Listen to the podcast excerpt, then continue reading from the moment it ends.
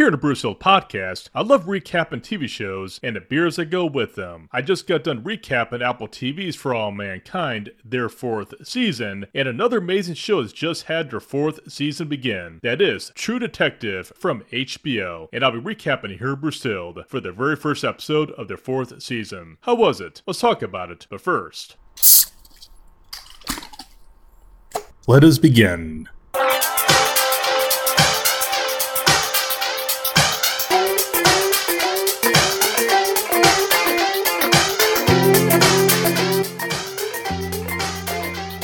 Cheers, everybody. Welcome to Brewstilled. I'm your host, Brandon, and for this episode of Brewstilled, I'll be recapping episode 1 of the fourth season of True Detective from HBO. True Detective is a very unique detective series, as each season is its own standalone story in its anthology based format. For season 4 comes back after a years long hiatus for the series, and it's now back, and better than ever, with a very unique and disturbing mystery that takes place in Alaska. Our main characters for season 4 are Detectives Danvers and two former colleagues who now find themselves working together in a really disturbing mystery involving missing scientists and a cold case from years past. So I'll be recapping episode 1 here in Brewstilled for a True Detective from HBO. Before I begin though, what beer am I pairing for this episode of Brewstilled and for episode 1 of True Detective from HBO? For the beer comes to us from Alaskan Brewing Company and it's their Amber Ale. I figure since True Detective takes place in Alaska, it makes sense to have an Alaskan beer for episode 1. For this beer, beer, the Alaskan Amber Ale from Alaskan Brewing Company is made from glacier water and also blend of finest quality European and Pacific Northwest hop varieties in a premium two-row pale and specialty malts. For the flavor it has, a rich malty flavor that's also long on the palate and lingers for quite some time, including some nice hop backing to make for a very excellent amber colored alternate style beer that's also well balanced. The flavor is excellent. For the head on top, it doesn't linger, it actually fades after a few seconds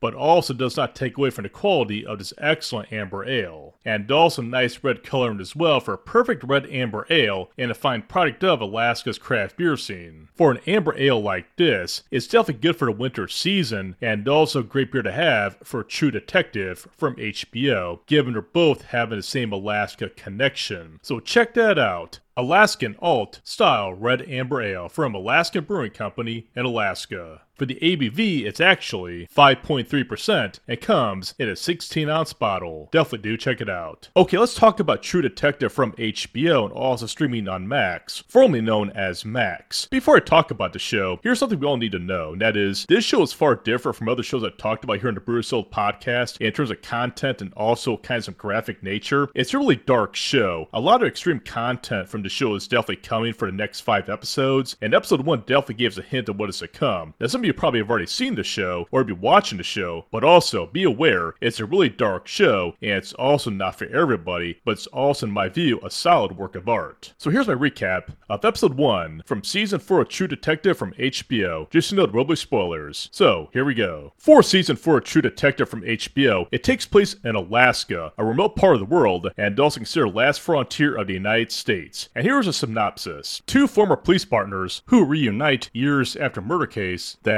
splits them apart Two former police partners must put aside their differences and resentment for one another to focus on the investigation of a case involving a group of missing scientists from a close by scientific facility in Alaska. For episode 1, a long period of night sets in Alaska as, for next few days, there will be no sunlight. The scientists who operate the Tsalal Arctic Research Station all vanish without a trace. To solve the case, detectives Liz Danvers, played by Jodie Foster, along with Kali Reis, who plays Evangeline Navarro, all have to confront the darkness they carry in themselves and dig into the haunted truths that lie buried under the eternal ice. So here we go. Alaska. It's seen as the last frontier even in the modern world, but in the universe of True Detective, is a site of very disturbing mystery that will grip and unite two former police partners who will also operate and also work together reluctantly. For the intro of the episode, we do see a hunter take aim at a group of caribou, only see the caribou run away in unison. Now, this occurs during the daytime, but also a long winter night is coming. There will be several days of winter and a long winter night in Alaska with no daylight. So, for season 4, there will be no daylight, as we see night sky throughout the entire season 4 storyline, which really does match the theme of this really dark season of True Detective from HBO. Now, going back to the research facility, we see a group of scientists, all the men going about their business in the dead of night in a long Alaskan winter night. All seems well at first. We hear the Beatles playing in the background from a scene from the film Ferris Bueller's Day Off, a film I'm happy to never seen. We see this a very sophisticated and elaborate research facility in a very remote part of Alaska. It's then when a scientist approaches a colleague who is in fear. The scientist approaches his colleague, who turns around in fear of having a seizure by saying that she is awake. However, though, we don't know who she is, at least, not yet. Hinting that something isn't right in the facility. Then go and flash forward in the future, not long after the scene, at an unspecified time frame afterwards, a delivery man arrives to deliver supplies to the facility. He requests help from the scientists, only here no one is around, and it appears he has company as you briefly see someone or something move quickly in the distance. Upon further investigation, the delivery man sees a tongue on the ground. We then get introduced to one of our central characters, Evangeline Navarro, who is an Alaskan state trooper in Alaska. For Navarro's first appearance, she handles a domestic abuse case at a canning facility, showing herself to be quite formidable as an Alaska state trooper. The episode then transitions over to Detective Liz Danvers, played by Jodie Foster. Danvers is the chief of local police department, who is also someone who lives a very active sex life on Tinder and who loves fantasy football. It also appears she may have Minnesota connections, given she wears a Minnesota Vikings shirt later in the episode. For Danvers, she arrives at the facility after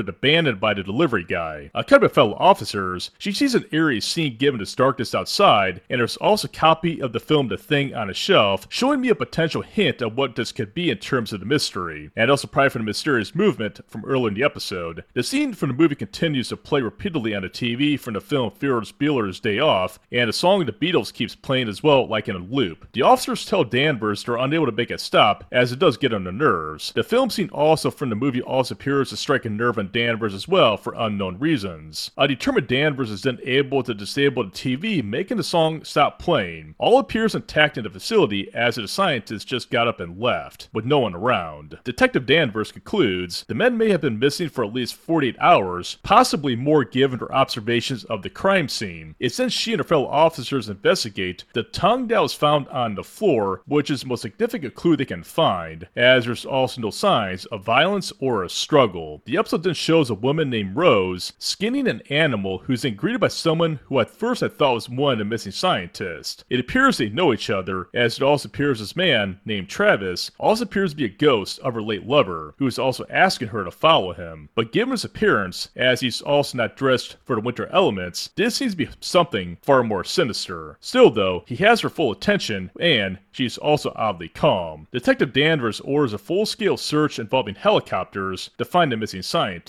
This is met with opposition from one of her deputies named Hank, who also believes the scientists are probably out on expedition might return to the facility. Still, though, Detective Danvers isn't fazed, and helicopter search proceeds. Here's the thing though, the opposition from Hank really does show that he's probably some kind of guy to watch out for because why does he not want helicopters looking for these guys? That there something is suspicious in my viewpoint, and it could be a problem for Danvers later in the season. So there could be more to this at play in the mystery. Danvers arrives back to her police station, who's also greeted by her former partner, Navarro who also asks about the case she once worked at Danvers with, as Reese just learned about the details of the missing scientist case. Navarro confronts Danvers about a possible connection with the missing scientist case to the Annie case, the very same case that tore apart Navarro and Danvers. At first, though, Danvers does not want to bring the case of Annie into the scientist case, despite Navarro seeing the connection between the two cases. For the Annie case, it occurred six years ago prior to the events of the season 4 storyline. The case involves a Native American woman named Annie Annie K, who was found dead with her tongue removed. The case of Annie K was never solved. The case went cold, creating a rift between police chief Danvers and a former colleague, Navarro. Who remained obsessed with it even after being removed and transferred to state troopers. For Navarro, she does see the sighting of the missing tongue as a potential connection to the case of Annie K and the missing scientist. Now, it's clear these two former police partners have a negative history from the Annie K case, given how the investigation went and how the case was conducted, explaining why Navarro became an Alaskan state trooper. In their history, they once had a good connection, they had so much love and respect for one another, but something went wrong in the Annie K case. However, with some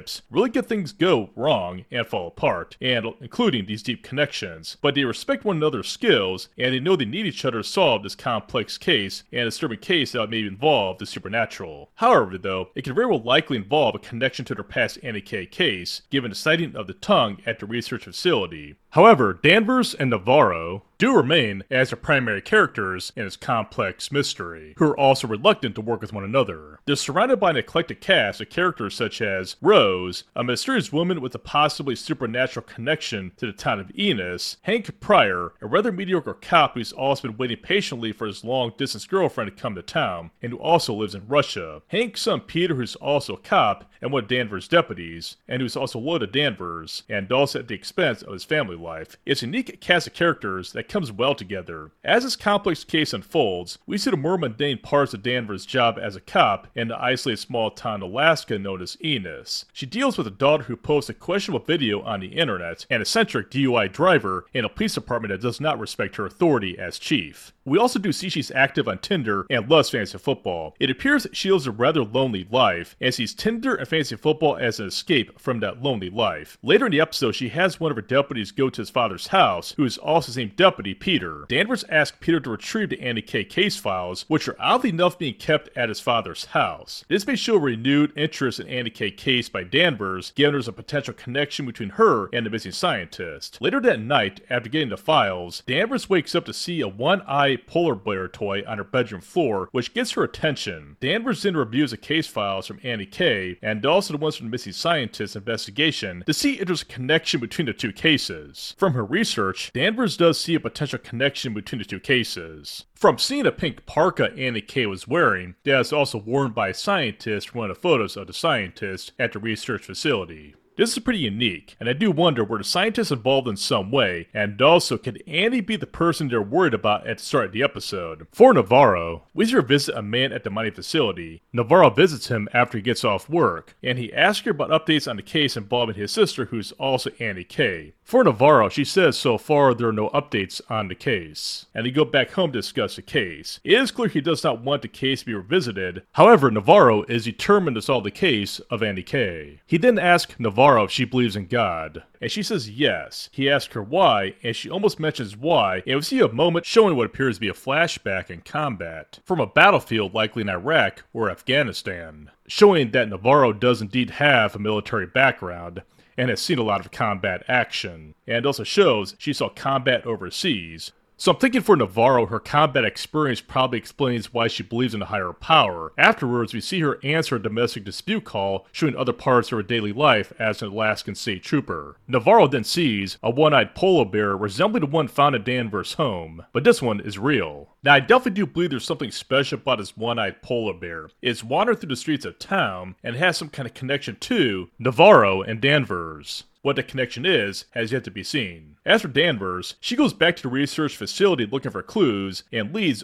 only to find Navarro there as well. At first, Danvers doesn't want her there, but Navarro's also very persistent. And together they look for a parka that may have been connected to the case of the scientist and also Annie K. For the scene to talk about their history with one another and how things probably went wrong, they're there alone together in that facility, so they gotta bond and get it together in order to solve this case. We see the two of them arguing about the case, showing further tension between Danvers and Navarro. Now later in the episode, Rose follows the ghost of Travis. The ghost Rose to a remote part of Alaska and shows her something to also blow the case wide open, as she also been shown the bodies of all the missing scientists. For Danvers and Navarro, they're still back at the research facility and the lights start to flicker, showing something very ominous is at play. Maybe they're not alone in that facility after all. They get a call to the facility about the missing bodies being found. They arrive at a very remote location. Rose is there saying that she was told by Travis that the bodies were there. It turns out Navarro knows who Travis is, and she tells Rose that Travis is no longer around, Rose, she tells Navarro it was indeed him who showed her the bodies. That it was his ghost who showed her the bodies of the missing scientists. Something that Navarro probably does believe, or appears to at least. For the episode's final moments, we see Danvers and Navarro side by side looking at the bodies of the missing scientists who are all now confirmed dead, and that's how the episode ends. So overall, from the very start of the series, I like what I see so far. A, a great storyline, great casting as well, and Jodie Foster does well as her character of Danvers in this series and also in the very first episode. We see a lot going on between Danvers and Navarro and their personal history, but they're reunited under some very negative circumstances to solve a very disturbing case while also revisiting a cold case from their past. How will they solve it, I don't know, but a lot will happen in the next five episodes, as is also a six episode limited series from HBO. The thing is, though, here are my questions and observations and possible theories from we could probably expect going forward in season 4. For my first one, the copy of the movie The Thing and seeing Ferris Bueller's Day Off in that Beatles song on TV from the first episode, in my view, was no accident. I think those were there for a purpose, and there are clues to what's happening with this mystery. The Thing is a very famous science fiction movie from the 80s, and I definitely do believe that what Danvers and Navarro dealing with here is not from this world, and it's probably more supernatural. Personally, I don't think their suspect is human. I think it's something else. Something deeper, something darker, and more disturbing. They'll figure it out as the episodes do play out for season 4, because I definitely don't think they're dealing with the human suspect here. I think it's something much bigger than that. And the clues of The Thing and Ferris Bueller's Day Off and the Beatles song are major giveaways of what could come for the next five episodes. For another clue, there was also whoever was moving in the base when the delivery man did arrive. I think there's something else going on with this because I just can't think of this being a human being doing all these disappearances and a potential murder of Annie K. So that's just my main theory right now. That is, whoever did this disappearance and also whoever killed Annie K is not human and probably not from this world. For number two, were the scientists involved in something more sinister? I'm starting to think so, to be honest. I mean, these scientists, they're probably researching global warming, environmental topics in this isolated part of the world in Alaska, but maybe something much deeper, more sinister was going on behind the scenes that has yet to be revealed. I mean, we don't know nothing about these scientists, their true nature of the work, and probably if they're hiding something. I definitely think they're hiding something, and probably involves that phrase, she is awake, which we saw at the beginning of the episode. So scientists, in my view, they're probably up to no good. They probably aren't the best group of guys, and whatever they were screwing with probably came back to bite them in the ass. And while they were found dead and frozen in the Alaskan wilderness. For number three, that is, could others be involved in the murders of the scientists and also Annie K from the town and also the police department as well? That there's another theory I definitely do have. I mean, for that dude who's a deputy for Danvers to have case files at his house, including one for Annie K, that in my view is a major red flag. I mean, yeah, he had to take them home due to a flood, but never gave them back to the police department and was also reluctant to give Annie K's file back to Danvers. Why is he doing that? Well, personally, there's something going on there we have yet to see because he could be up to something. He's hiding something, I just don't know what it is, and maybe he's probably involved with a scientist or maybe even Annie K. For my final one, it is who is this ghost that Rose saw, and what role will this ghost play in the season? The ghost is going to play a major role, I just don't know yet. But here's something we do know right now there is definitely a supernatural element at play in this mystery involving the scientist and also Annie K. What role that ghost plays has yet to be seen, but also, who is this ghost? That is another question I definitely do have, and it's also a nice revelation to have in episode 1, as this help move the story forward for season 4 for Rose. Who is she? Because only she can see this ghost. However, maybe Navarro can see this ghost as well.